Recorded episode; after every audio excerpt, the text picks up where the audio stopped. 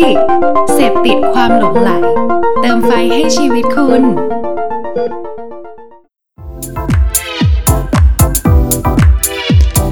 Level Up Podcast สวัสดีครับทุกคนกลับมาพบกันอีกครั้งนะครับ กับรายการ The Level Podcast ครับ รายการที่อยากให้คุณเก่งขึ้นนะครับ สักนิดก็ยังดีนะครับอ่าอย่างที่ทุกคนรู้นะครับว่าปัจจุบันนี้นะครับเราก็จะเป็นไม่ใช่เป็นพิธีกร 3 คนแล้วนะครับ จะเป็นพิธีกรเดี่ยวเดี่ยวๆนะครับ คราวนี้นะครับเก่งนะครับที่จะมาเล่าเรื่องเกี่ยวกับ soft skill นะครับคราวนี้ยอ่า soft skill ที่สำคัญครับต่อถัดจากตอนที่แล้วนะครับก็คือ soft skill เกี่ยวกับความฉลาดทางอารมณ์นะครับคราวนี้ถ้าถามว่าตัวเก่งมีความรู้เรื่องนี้ไหมก็แน่นอน ผมอาจจะแบบไม่ค่อยมีรู้มีความรู้เรื่องนี้เท่าไหร่นะครับ ผมก็เลยเชิญเกสนะครับผมโดยเกสท่านนี้นะครับที่จริงตัวผมตื่นเต้นมากที่อยู่ต่ออยู่ต่อหน้าเขานะครับ ก็เออ สวัสดีครับ พี่ดุดดาวครับ สวัสดีค่ะ พี่ดุดดาวครับเอ่อกดเผื่อคนที่ยังไม่เคยเอ่ออมรู้จักพี่ดุดดาวค่ะพี่ดุดดาวช่วยแนะนำตัวเองได้ไหมครับ ได้ค่ะ ดุดดาววัฒนประกรณ์ค่ะ ก็มี background เป็นนักจิตบำบัดด้วยศิลปะการเคลื่อนไหวครับแล้วก็จริงๆมีพอดแคสต์เป็นของตัวเองวันนี้แบบว่ากระโดดออกมา มาเป็นแขกรับเชิญที่จะทำ Are You OK ของ The Standard ค่ะ ครับผมครับ ถ้าเกิดใครที่ติดตามอ่าเพจของ The Level Up นะครับกับหรือเพจของผมก็จะคือตอนเนี้ยก็จะมีให้ผม ถามซาวเสียงแล้วว่ามีใครอยากจะมาแชร์อะไร ซึ่งทุกวันนี้นะครับคำถามที่ผมคัดเลือกมานะครับ น่าจะตอบตอบโจทย์ทุกคนนะครับกับทุกทุกปัญหาที่เกิดขึ้นนะครับแต่ก่อนที่เราจะเข้าไปสู่ปัญหาในชีวิตประจำวันเนาะต้องทำความเข้าใจก่อนนะครับ ว่าความฉลาดทางอารมณ์วันนี้มันคืออะไรนะครับงั้นผมขอเริ่มคำถามแรกเลยละกันครับเอ่อจากในในมุมมองของพี่ดาวนะครับ ว่าความฉลาดทางอารมณ์นะครับมันมีความหมายถึงอะไรฮะ มันจากเดิมเราจะชินความฉลาดทางด้านสติปัญญากันเยอะมากเนอะเพราะเราถูกปลูกฝังว่าเฮ้ยเราต้องเก่งขึ้นเฉลียวฉลาดขึ้นในใช่ครับเรื่องของหลักการคิด ในเรื่องของความคิดอะไรต่างๆ แต่คราวนี้มันจะมีอีกอีกชุดหนึ่งจุดหนึ่งคือสิ่งที่สำคัญมากๆในชีวิตของมนุษย์ก็คือเรื่องของอารมณ์ ความฉลาดทางอารมณ์อันเนี้ยค่ะมันหมายถึงการที่เรามีความสามารถที่จะ รู้จักอารมณ์ตัวเอง รู้จักวิธีการควบคุมจัดการอารมณ์ตัวเอง รวมไปถึงการรู้จักจัดการอารมณ์ของผู้อื่น หรือว่าทำงานร่วมกับผู้อื่น อะไรที่มันเกี่ยวข้องกับอารมณ์ทั้งหมดเนี่ยค่ะ มันคือถ้าทำได้อย่างที่เขาเรียกว่าอะไรอะ่ะ มีความฉลาดทางอารมณ์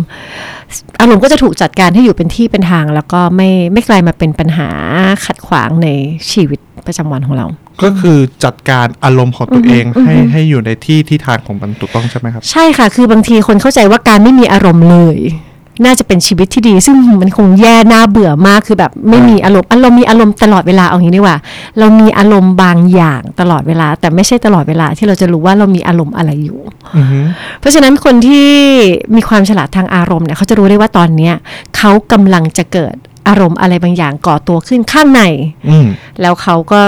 จะสามารถรู้ว่าตัวเองจะจัดการกับมันได้อย่างไร โดยที่มันไม่ไปกระทบกระทั่งกับคนอื่นหรืองานที่เขาอยากจะทครับำค่ะ เพราะฉะนั้นอ่าพอเมื่อกี้พี่ดาวพูดถึงเรื่องของความฉลาดทางอารมณ์ ซึ่งก็คือ emotional intelligence ใช่ไหมครับใช่แต่พอผมเ e ิร์ช Google มาอืมอืมมันมักไปที่ EQ ตลอดเลย เออ ใช่ มันมีอีกตัวหนึ่ง EQ อ่าพี่ดาวช่วยอธิบายได้ไหมครับว่ามันแตกต่างกันยังไงฮะ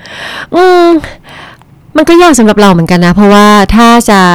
ให้อธิบายว่า EQ คืออะไรมันบางคนภาษาไทยก็จะเรียกว่าชาวทางอารมณ์ หรือว่า emotional quotient ครับซึ่งถ้าเราอยากรู้ว่าเรามีความฉลาดทางอารมณ์เท่าไหร่ก็ไปวัดได้เหมือน IQ อะเราอยากรู้ว่าเรา IQ เท่าไหร่เราก็ไปวัดทำแบบทดสอบ EQ ก็เหมือนกัน แล้วถ้าอยากรู้อีก Q อื่น ๆ ในชีวิตเนี่ยมันมีอีกหลาย Q มากเลยนะที่จะทำให้เรารู้จักว่าไอตัวในตัวเราเนี่ย เรามีชาวสิ่งต่างๆ ในตัวมากขึ้นอ่าฮะเท่าไหร่ ครับผมอืมพอรู้ว่าเราอยู่ตรงไหน เราก็จะได้รู้ว่าจะเพิ่มอะไรยังไงได้บ้าง มันก็เป็นการวัดว่าเราเราเราฉลาดแค่ไหนแต่มันออกมาเป็นแบบทดสอบครับ ประมาณหนึ่งซึ่งพอรู้แล้วก็ต้องมาฝึกทักษะอยู่ดี อ๋ออมโอเค อันนี้ก็คือความหมายนะครับ ว่ามันแตกต่างกันยังไงนะครับ คราวนี้ผมถามนิดนึงนะครับในมุมมองของพี่ดาวเองอะ่ะ คิดว่าถ้าเกิดถ้าเราจะมีความฉลาดทางอารมณ์ที่มากขึ้นนะครับผม หรือความฉลาดทางอารมณ์ที่ดีก็ได้นะฮะ มันต้องมีองค์ประกอบอะไรบ้างครับอืมหนึ่งคือเอาดูแค่ตัวเราก่อนครับเวลาอยู่ในสังคมเราเรา เรามีเรื่องที่มันเกิดขึ้นในเนื้อในตัวเรา อารมณ์มันก็เกิดขึ้นข้างในตัวเราเหมือนกัน ถ้าหนึ่งคือเรามี awareness เรามีความตระหนักรู้ว่า เออ ตอนเนี้ยอารมณ์ฉันเริ่มมาแล้วนะ ความหงุดหงิดมันเริ่มแบบเริ่มเพิ่มขึ้นมาละ เท่าทันอารมณ์ครับ เพราะถ้าคนที่ไม่เท่าทันอะพอความหงุดหงิดมันมา แล้วเขาไม่รีบเท่าทันหรือตามมันสักพักมันจะเริ่มก่อตัวเป็นความหงุดหงิดที่ใหญ่ขึ้นอืมแล้วมันก็จะหมุนเป็นเหมือนทอร์นาโดใหญ่ขึ้นข้างใน แล้วตัวเขาเองอะสิ่งที่เขา react ต่อไอ้ไอ้ทอร์นาโดอันนั้นอะไรเงี้ยมันก็แสดงออกมาข้างนอกคือเขาไม่ได้จัดการมันอืมแต่ถ้าสมมติว่าเออหนึ่งเรามี emotional awareness เริ่มเริ่มตระหนักรู้ว่า ตอนเนี้ยอารมณ์นี้มาแล้วนะ เริ่มนี้นะนะอะค่อยๆค่อยๆ monitor มันมันจะไปถึงไหนอะมันเกิดสิ่งนี้ขึ้นสองคือเราสามารถที่จะพอจะ identify ได้ว่า อ๋อ อันนี้เขาเรียกว่าหงุดหงิดอ๋อบางคนสัมผัสได้ถึงความรู้สึกบางอย่างในตัวเอง มีอิโมชันมีอารมณ์เกิดขึ้น แต่ไม่สามารถที่จะรู้จักตัวชื่อมัน ครับ มันก็ทำให้เขาไม่รู้ว่าจะจัดการมันยังไง เพราะยังไม่รู้จักกันเลยอะ่ะอืมเช่นแบบ มันกระหูบางคนกระวนกระวายแล้วก็แบบ ไม่สามารถอธิบายได้ไอ้ความกระวนกระวายนั่นคืออะไร มันมันมันมีคนที่ไม่เข้าใจอารมณ์ตัวเองด้วยใช่ไหมครับมีสิบางทีถ้าสมมติว่าสกิลเราตอนที่เราโตขึ้นมาเราเริ่มมีอารมณ์แล้วเราไม่ได้มีคนมาช่วยสร้างทักษะว่า เออ อันนี้เขาเรียกว่าโกรธนะอืมอันนี้เขาเรียกว่าหงุดหงิดอันนี้เขาเรียกว่าเบื่อ อันนี้เขาเรียกว่าโดดเดี่ยว จริงๆมันก็ไม่ใช่เรื่องง่ายสำหรับอืมอืมเด็กๆนะที่จะสามารถบอกได้ว่าเออ ตอนนี้รู้สึกเหงามากเลยค่ะ เพื่อนไม่เล่นด้วย แล้วก็โกรธแล้วก็อิจฉาแล้วก็โอ้โหแบบจริง ๆ มันเป็นทักษะเล็ก ๆ น้อยๆที่มันจะถูกแนมเข้ามาระหว่างที่เราโตขึ้นอืมถ้ามันถูกสร้างแต่ตอนนั้นมันติดตัวเรามันก็ติดตัวเลยแหละว่าเราจะสามารถเวลาบอกใครว่ามีคนมาถามเฮ้ยรู้สึกยังไง เราก็จะแบบอ๋อตอนนี้รู้สึกแบบเหงาเหงาๆอะอืมแต่มันก็จะมีหลายครั้งที่เราโดนถูกถามว่าอะตอนนี้รู้สึกยังไง อะเห็นแบบ กระฟัดกระเฟียดกระวนกระวายรู้สึกยังไง ไม่รู้อืมไม่รู้เหมือนกันอืมอันนี้แหละคือเราอาจจะไม่รู้รู้วิธีในการที่จะไป identify หรือระบุตัวอารมณ์ ซึ่งการระบุชื่ออารมณ์อันนั้นให้ได้นะเป็นหนึ่งในการจัดการอารมณ์เป็นทักษะเหมือนกัน อืมก็คือ aware เท่าทันสองระบุมันให้ได้ครับสามก็คือมันเป็นเรื่องของการจัดการพฤติกรรมตัวเองเพื่อให้ไม่ไปโยนอารมณ์อันเนี้ยออกไปที่อื่น อ๋อเอาแวร์ก็คืออ่ารู้แล้วแล้วก็จัดการ แล้วคราวนี้คือไม่ให้ไปที่คนอื่น ใช่ aware เท่าทันเท่าทันระบุชื่ออารมณ์ แล้วก็ไม่ให้มันเหวี่ยงออกไปข้างนอกนี่คือแค่มันเกิดข้างในเลยนะครับเวลามีคนถามเราก็สามารถตอบได้ว่า โกรธมากอืมมันยังอยู่ข้างในนะการความโกรธมันยังไม่ได้กระเด้งออกไปในน้ำเสียงหรือในบอดี้ว่าแบบโกรธไว้ยโกรธมากอันเนี้ยคือแบบเรายังอืมยังโฮไม่ไหวนิดนึงอ๋อโอเคครับอืม ซึ่งซึ่งจริง ๆ ผมว่าเรื่องพวกเนี้ย ถ้าเกิดมีคนสอนก็ดีนะ แต่มันยังไม่เคยมีใช่คมันสอไม่ใช่หมีไงมันเราก็เพิ่งมารู้จักมันตอนโตนี่แหละแล้วเราก็แบบเอ้าทำไมตอนเด็กๆไม่มีใครสอนเราคือจริงๆรุ่นพ่อแม่เราเขาก็ไม่รู้อ๋อ จะมีแค่บางบ้านแล้วนะตอนนี้ตอนที่หนังสือจิตวิทยามันแพร่หลายในหนังสือการเลี้ยงลูกอะเดี๋ยวนี้พ่อแม่รุ่นหลังๆ จะเริ่มรู้เอ่อคุณครูรุ่นหลังๆ ครูสมัยใหม่หน่อยเขาจะเริ่มรู้ว่าอ๋อการที่เราจะสร้างห้องเรียนหรือสร้างที่บ้านให้เป็นที่ปลอดภัย เพื่อให้เด็กเจริญเติบโตได้อย่างดี และมีประสิทธิภาพสูงสุดอย่างที่เขาจะเป็นได้เนี่ยค่ะ การที่ทำให้เขารู้สึกปลอดภัยทางอารมณ์ก็สำคัญ เพราะฉะนั้นเรื่องอารมณ์ก็กลายมาเป็นสิ่งหนึ่งที่ที่เขาให้ความสนใจเดี๋ยวนี้ก็คุณครูก็จะเริ่มสามารถ reflect ความรู้สึกของเด็กได้มากขึ้น เช่น อ๋อ นี่รู้สึกอะไรคะ โกรธใช่ไหมเห็นมีการแบบปริ้นเอาสนาม พี่เรียกว่าสนามอารมณ์ภาษาพี่อ่าโบราณมากสนามอารมณ์เป็นแบบว่า emotion feel แบบคือแบบมีตารางให้ดูเลยว่าคนเรามันมีมันมีชื่อความรู้สึกอะไรได้บ้าง โซนโกรธมันมีอะไรได้บ้าง โซนอ๋อเศร้ามีมันอะไรมีได้หบ้างลายเฉดมีหลายเฉดอย่างนั้นอะแล้วแบบบางทีการที่ได้เห็นแบบหู Pantone ของอารมณ์แล้วแบบแม่จ้าแล้วเรา landing ได้ว่าตอนนี้เราน่าจะรู้สึกคล้ายๆ แบบเนี้ยมันเหมือนเจอความเข้าใจในตัวเองโอ้ยแบบเด็กสมัยนี้กับพ่อแม่สมัยนี้เรารู้สึกว่าเราชื่นชมมาก เพียงแต่ว่าสมัยที่เราโตมาเราอาจจะไม่ได้มีตัวช่วยขนาดนั้น แต่ก็ ก็ถือว่าไม่เป็นไรมันเกิดขึ้นแหละ มันเป็นเรื่องของเจเนอเรชันแล้วก็ความรู้มันเกิดขึ้นแล้ว มันเกิดขึ้นแล้วเราไปเปลี่ยนอะไรไม่ได้ แต่ว่าตอนมันมันจะบอกว่าสิ่งเหล่านี้มันมันเรียนรู้แล้วก็สร้างได้ตอนเราโตนะอืมจริง ๆ ผมก็ไม่เคยมาตั้งคำถามเหมือนกันนะครับ จนมาศึกษาเรื่องนี้จริงๆค่ะจังๆว่า วันนี้เรารู้สึกอะไรอยู่เหมือนกัน อืมอืมอืมอืมอืมอืมมันสำคัญเรื่องเล็ก ๆ อย่างนี้สำคัญมาก ครับผมอันนี้เมื่อกี้ที่พี่ดาบอกว่าคือพี่ดาเป็นนักจิตบำบัดใช่ไหมครับใช่แล้วก็เหมือนเป็นใช้เรื่องของร่างกาย ใช่ค่ะ มันคือยังไงล่ะครับผมเอ่อเวลาเราทำจิตบำบัดแบบแบบแบบคลาสสิกทั่วไปเนี่ยมันเหมือนการที่เราเข้ามานั่งคุยกันสองคน เราคุยให้นักจิตบำบัดฟังว่าแบบเกิดอะไรขึ้นนักจิตบำบัดจะตั้งคำถาม เพื่อให้เราได้เข้าไป explore สำรวจตัวเองข้างใน แล้วก็คอยเชื่อมโยงข้อมูลต่างๆ เพื่อให้เราเกิดความเข้าใจจากข้างในตัวเอง รู้จักตัวเองเพิ่มมากขึ้น แต่คราวนี้ศาสตร์ของเรามันเกิดขึ้นมา ก็เพราะว่าบางทีในเรื่องของภาษา มันก็ไม่สามารถอธิบายทุกอย่าง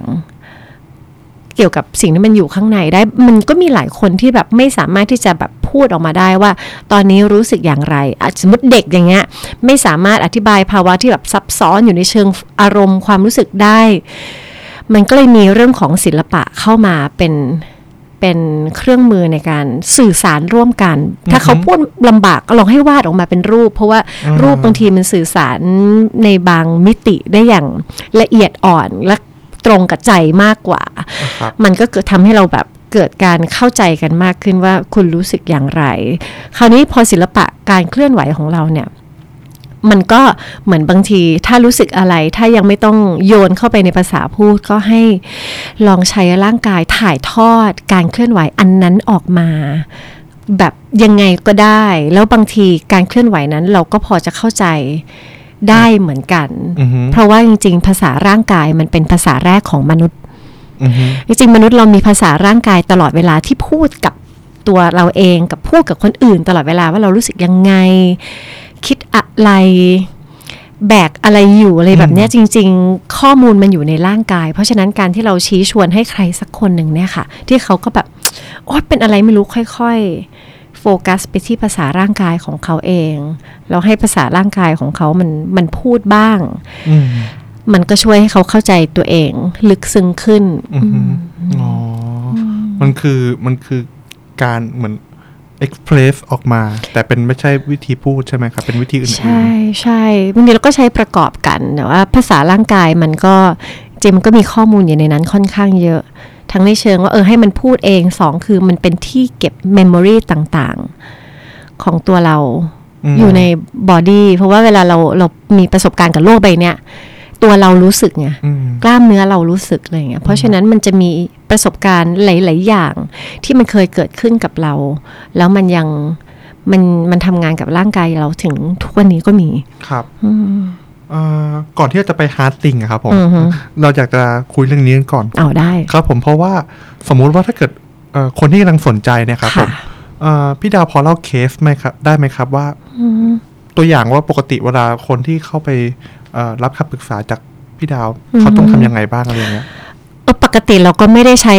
ภาษาร่างกายอย่างเดียวตลอดเวลา หลายคนกลัวมากการมาเจอเราที่แบบว่าอ๋อครับต้องเต้นใช่ไหมต้องเต้นเป็นใช่ไหมคือจอ่าริงๆอ่าไม่ใช่นะ คือบางทีการที่เราใช้คำว่าภาษาร่างกายนั้นแปลว่าจริง ๆ ทุกอย่างมันอาจจะอยู่ในรูปแบบของบทสนทนาแบบนี้แหละครับแต่เราฟังไปถึง body ของเขาเลย แล้วก็บางที โอเค มา landing ที่ห้องเราเนี้ยเราก็จะคุยเป็นเป็นภาษาพูดบทสนทนาปกติเกิดอะไรขึ้นรับฟังโยนคำถามกลับไปกลับมา พอเราเริ่มจับตีมอะไรบางอย่าง มันจะมีหัวข้อหลักของแต่ละ session แต่ละวัน เราก็จะให้เขาทำงานบนหัวข้ออันนั้นลึกลงไป ซึ่งจะทำงานลึกลงไป เราก็จะดูเป็นคนๆว่าเฮ้ยสำหรับคนคนเนี้ยเขาค่อนข้างมีความสามารถในเชิงกระบวนการทบทวนด้วยความคิด เชื่อมโยง เพราะฉะนั้นเรานั่งคุยกันต่อเนี่ย เดี๋ยวเขาจะลงลึกไปกับเราได้อือฮึอย่างสบายใจแล้วก็มีประสิทธิภาพแล้วก็จะชวนเขาคุยกันต่อ แต่ถ้าเราเห็นแล้วว่าบางคนคือแบบ นึกคำไม่ค่อยออกอืมอืมประมวลไม่ค่อยได้ เราก็จะเริ่มโยนเครื่องมือที่ที่ช่วย เช่น การวาดภาพ การเคลื่อนไหว การการปั้นการอะไรก็แล้วแต่ที่จะช่วยกระตุ้นให้เขารู้สึกว่าทำงานผ่านอะไรสักอย่างแล้ว แล้วค่อยมาตีความกันทีหลังก็ได้ หรือบางทีเออถ้าสมมติว่าจะวาดก็เราก็โยนโจทย์ไปวาดตามสบายหรือว่า บางทีเราก็ชวนว่าให้มาโฟกัสที่ร่างกายเราก็จะเริ่มชวนเขา warm up อือฮึค่อยๆค่อยๆกระตุ้นกล้ามเนื้อในร่างกายให้ใช้หน้าที่ที่ป กติไม่ค่อยถูกใช้ปกติ ร่างกายจะถูกใช้งาน เอาไปเปิดประตู เอาไปเดินอ่าเอาไปขับรถแบบนี้ใช่ปะคะใช่ครับแต่คราวเนี้ยเราจะให้เขาได้พูดด้วยตัวของเขาเอง โดยที่ไม่ให้หัวการสั่งการจากชั้นตักกะอืมอะไรของเราเนี่ยเข้าไปลีดเขามากนัก แล้วก็มีการวอร์มอัพ ปรับโหมดให้เขาก่อนแล้วเราก็พาเขาเข้ากระบวนการ ซึ่งเอาจริงๆนะมันเป็นกระบวนการที่ฟังแบบเนี้ยยากกว่าอยู่ในนั้นจริง ๆ ใช่ มันจะแบบอะไรวะ คือมันมันมันนึกภาพตามลำบากแต่ว่าพอทำไปเรื่อยๆ เขาก็ move movement ในแบบที่แบบ อิสระมาก ไม่ต้องดูว่าถูกผิดสวยไม่สวยเพราะสิ่งเหล่านั้นจะไม่มีในห้อง แล้วสุดท้ายเราก็จะมานั่งคุยกันอีกครั้งหนึ่งถึงห่วงเมื่อกี้ที่ลงไปสำรวจว่าเออคุณเห็นอะไรเชื่อมโยงอะไรต่ออะไร เขาก็จะได้รู้จักตัวเองมากยิ่งขึ้น เพราะว่าทุกการเคลื่อนไหวของเขาทุกงานศิลปะ ทุกเส้นที่เขาวาดมันออกมาจากข้างในมันต้องมีที่มาบางอย่างเนี่ยค่ะอือฮึอืมโอเคนะ พี่ดาวพอเล่าเคสที่ประทับใจได้ไหมครับ เคสที่ประทับใจสักเหรเคอสคะหนึ่งครับผมอืม น่าสนใจ พอให้เลือกเคสที่ประทับใจก็จะกังวลว่าเคสที่ไม่ได้ถูกเลือกก็ไม่ได้แปลว่าไม่ได้ประทับใจ โอเคครับ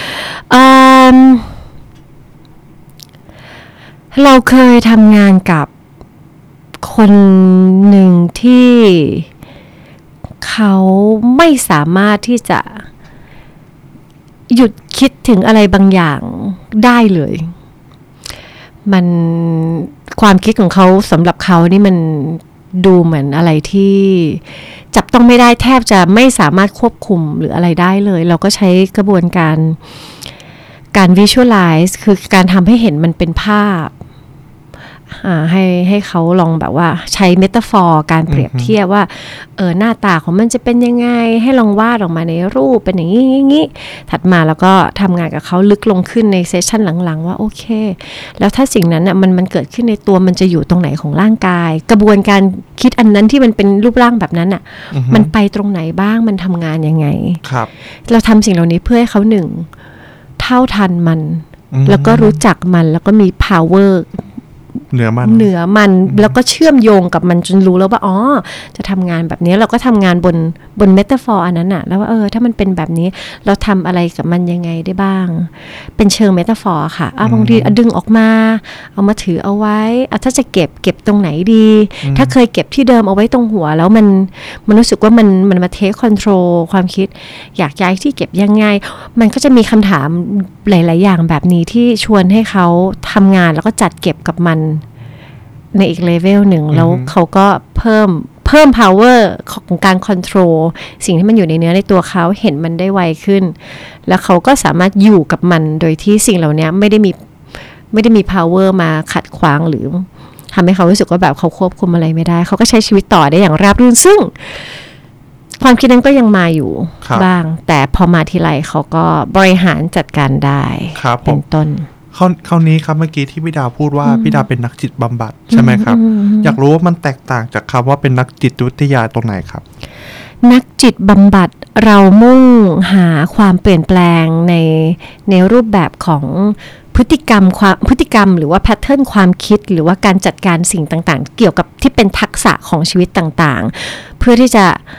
หาวิธีในการจัดการชีวิตตัวเอง เพื่อจะกลับ ไปใช้ชีวิตได้อย่างราบรื่นแบบที่ตัวเองต้องการครับอ่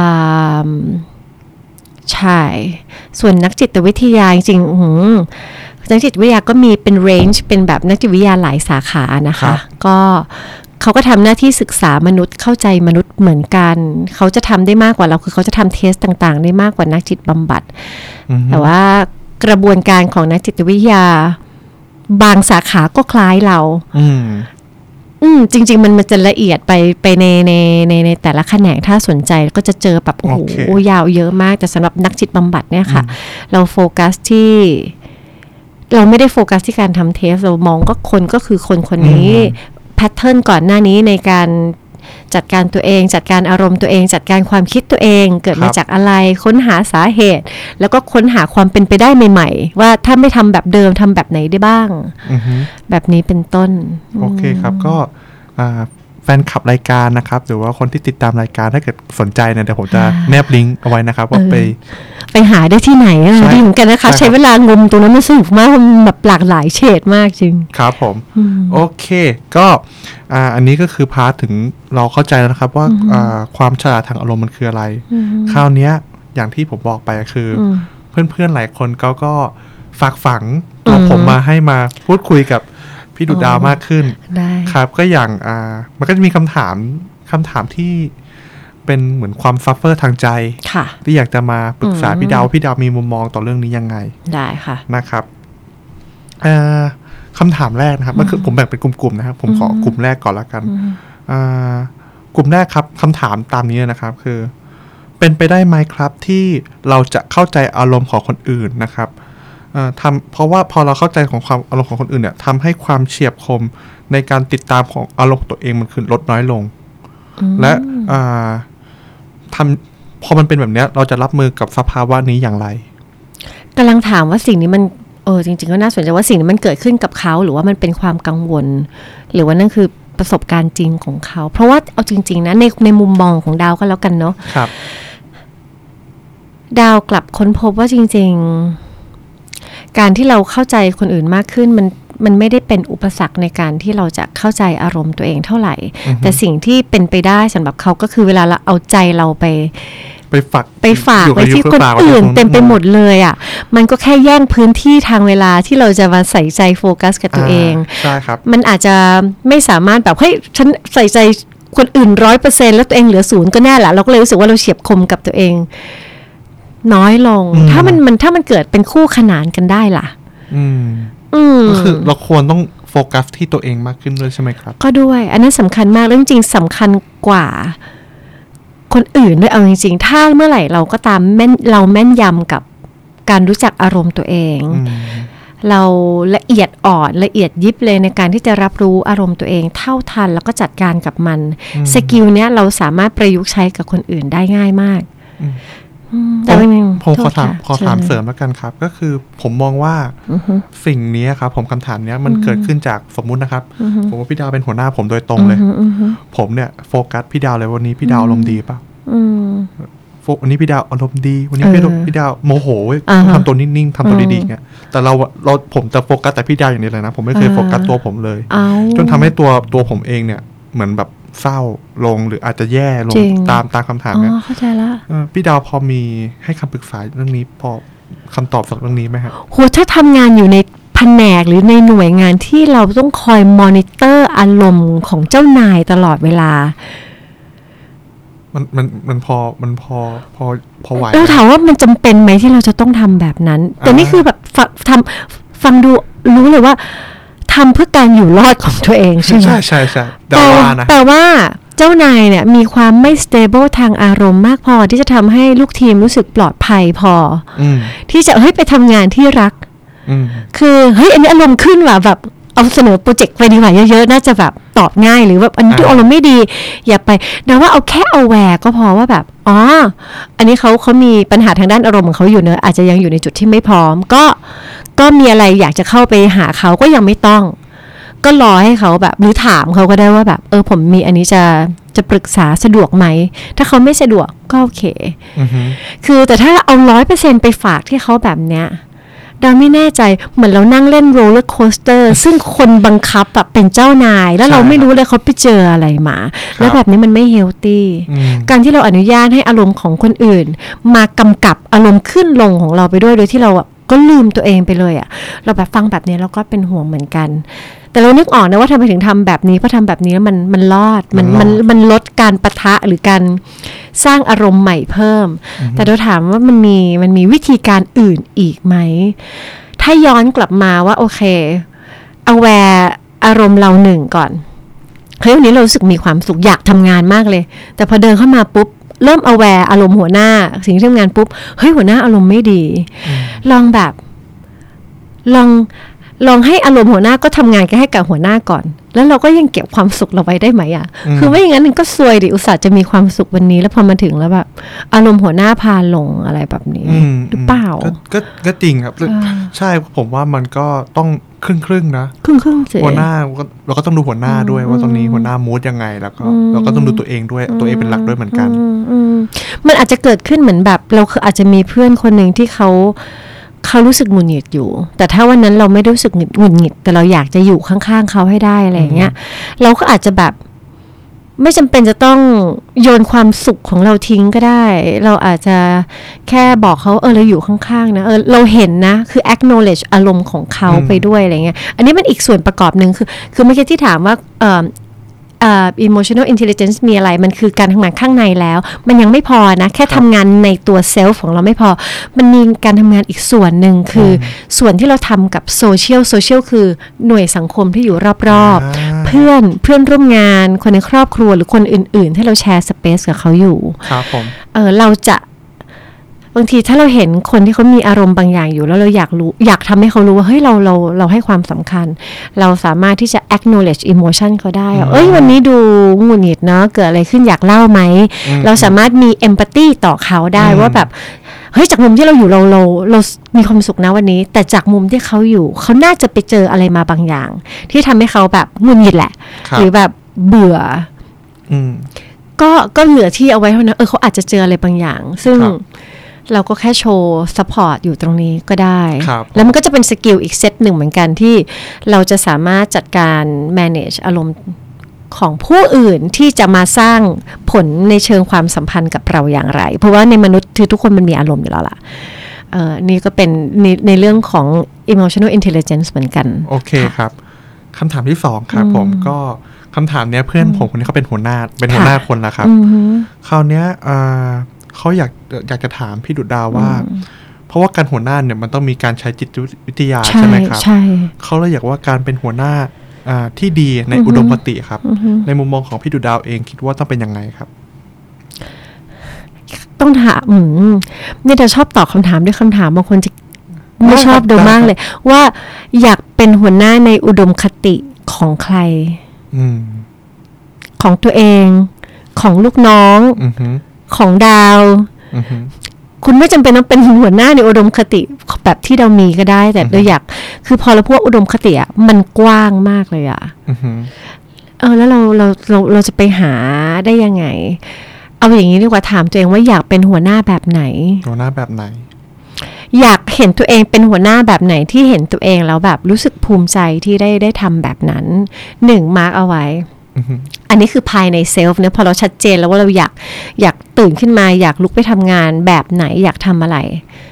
ถ้าเราได้ทำมันเราจะรู้สึกภูมิใจในตัวเอง แต่เราไม่ได้อยู่คนเดียวในในโลก โดยเฉพาะการเป็นหัวหน้างานเรามีลูกทีม เฮ้ยเดี๋ยวก่อนทีมเราเนี่ยเขาอยากได้หัวหน้าแบบไหน ที่จะทำให้เขาทำงานได้มีประสิทธิภาพสูงสุดครับถ้าแครกอันนี้ออกได้นะ และเอาสองก้อนนี้นะ มาเขย่าเขย่ารวมกันนะ บางทีเราอาจจะสามารถเป็นหัวหน้าในแบบที่เราว่า ฉันว่าฉันก็เจ๋งนะเฮ้ยฉันไม่เลวเลยนะกับ แล้วก็แบบทำให้ทีมแบบไปในทิศทางที่เราต้องการก็วินวิน บางทีเราแบบ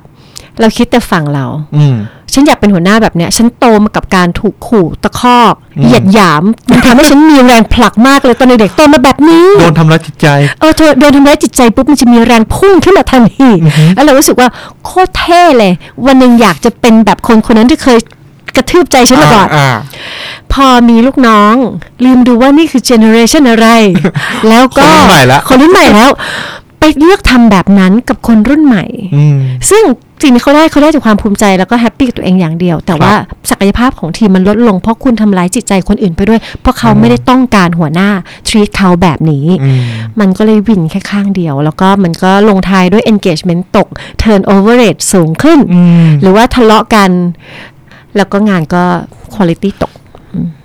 พอเมื่อกี้พี่ดาวพูดนะครับ ผมก็เลยมีคำถามเลยจริง ๆ ว่าจริง ๆ หัวหน้าเนี่ย ถ้าเกิดสมมติถามตัวเองว่าอยากเป็นหัวหน้าแบบไหนเนี่ยมันตอบง่ายอ๋อใช่ค่ะ แต่พอถามลูกน้องเนี่ยลูกน้องไม่กล้าตอบแค่ลูกน้องไม่กล้าตอบเนี่ยแต่ว่าก็ มานั่ง นั่งแบบปรับทุกลูกลูกน้องจะกลัวขึ้นมาทันทีเลย กลัวเนาะใช่ใช่ใช่ใช่เขากลัวเรา แค่เราเดินเข้าไปถัดดำมีวิธีเทสง่ายมาก คุณเป็นหัวหน้าที่พอคุณเดินเข้าแผนก ลูกน้องมีอะไรเกิดขึ้นเนี่ยเขาอยากจะเดินแล้วมาปรึกษาแล้วมายื่นให้คุณดูว่าเฮ้ยพลาดอันเนี้ยพี่โทษทีว่ะอืมอันนี้คือแบบคุณจะจัดการปัญหาได้ง่ายมากเพราะเขายื่น ข้อผิดพลาดให้คุณ อันเนี้ยเท่ากับคุณเป็นคุณเป็นหัวหน้าที่สร้าง safe space ให้กับทีมแล้วนะอืมหรือคุณเป็นหัวหน้าแบบที่เดินเข้ามาในแผนกปุ๊บ เด็กเปลี่ยนจอ window จากงานที่ทำอยู่อันหนึ่งไปเป็นอีกอันหนึ่งหรือหรือแบบเออพอมีปัญหาแล้วก็ซุกไปก่อน ซุกไปก่อนอ่าแล้วบอกเพื่อนว่า เฮ้ย อย่าบอกพี่คนนะเว้ย เดี๋ยวขอแก้เองแก้เองอ่าอันนี้แปลว่าเราไม่ได้สร้างพื้นที่ที่มันรู้สึกเซฟอืมเราล่าสุดเราไปบรรยาย ให้กับองค์กรหนึ่ง ซึ่งจริงๆเขาเป็นองค์กรที่ค่อนข้างที่จะแบบเอ่าพยายามมีสร้างความเปลี่ยนแปลงตลอดครับ หัวข้อที่เขามุ่งเน้นตอนนี้ แล้วขอให้เราบรรยายเราแบบเรารับงานนี้แบบไม่สงสัยเลยยังไงหัวข้อครับคือ psychological safety ในอ๋อ workplace ดาว่าองค์กรเนี่ยเขาตีโจทย์แตก เขารู้มาว่าการที่คนเรามันอยู่ในพื้นที่ที่เป็นเซฟมากๆ ปลอดภัย ปลอดภัยไม่ใช่ปลอดภัยทางร่างกายอย่างเดียวครันะบปลอดภัยทางใจ มีอะไรเกิดขึ้น มี policy back มีอะไรเกิดขึ้น รู้ว่าต้องไปติดต่อใคร หรือมีอะไรเกิดขึ้นอืมการลงโทษ การเหยียดหยาม หรือการ attack การทำร้ายจิตใจระหว่างการทำงาน มันจะไม่มี อืม แล้วเขาจะได้ศักยภาพที่สูงที่สุดของทีมนั้นออกมา เป็นเป็นเป็นองค์กรที่เข้าใจพนักงานมากเลยนะครัเข้าใจมากแล้วเราแบบบรรยายด้วยความสุขมากว่าขอบคุณมากที่เราเห็นตรงนี้สักทีเพราะหลายครั้งอะ่ะ เราเคยทำงานอยู่ในองค์กรใหญ่ด้วยใช่ไหมคะ หรือจริงๆเราก็ไปบรรยายหลาย ๆ ที่เขาก็จะแบบต้องการให้ลูกน้องทำอย่างนั้นทำอย่างนี้ทำอย่างนั้น แต่จริงๆเอลิเมนต์หนึ่งที่block skill เหล่านั้นอยู่ คือความรู้สึก ไม่ปลอดภัยที่ทำงานอือฮึเพราะฉะนั้นทำให้เขารู้สึกปลอดภัยก่อนเดี๋ยวเขาจะ show skill อีกเยอะแยะมากมายที่เขาแบบแบกเอาไว้ อืมโอเคครับก็อ่าสำหรับ EP นี้นะครับ เราเราสำหรับปัญหาที่ทุกคนฝากมานะ เราหยุดที่ตรงนี้ก่อนได้นะครับผมแล้วก็เป็นเหมือนน้ำจิ้มให้ taste สำหรับ EP หน้านะครับผมก็ก็ก่อนก่อนจบรายการนะครับ ก็ยังไงก็อย่าลืมอ่าฝากติดตามนะครับ รายการเด e ะเลยว่าพอดแคสต์นะครับ ทาง Facebook นะครับ พิมพ์คำว่าเด e ะเลยว่าอัพนะครับ แล้วก็เอ่อพี่ดูดาวอยากจะฝากอะไรไหมครับเพจอ๋อ ได้ค่ะ ถ้าสนใจคือเราทำบริษัทเล็กๆ ชื่อว่า Empathy Sauce คือมุ่งมั่นจะแบบว่าแผ่กระจายเรื่องของ Empathy สู่ทุกคนโดยเฉพาะคนที่อยู่ในพื้นที่ทำงาน เพราะเราคิดว่าถ้าเราได้ Empathy ต่อกัน เราก็จะสามารถมีแรงรู้สึกว่าไม่โดดเดี่ยว แล้วก็เจอพื้นที่ปลอดภัยในการทำงาน นั่นก็คือเป็นพื้นที่เราจะแชร์พวกหลักในการสื่อสารเผื่อบางทีอยากสื่อสารอะไรแบบมี Empathy ทำยังไงก็แวะเข้าไปได้ขอบคุณค่ะโอเคครับก็ยังไงนะครับก็เราพบกันใหม่นะครับสัปดาห์หน้านะครับกับรายการเด e ะเลยว่าพอดแคสต์ครับสวัสดีครับ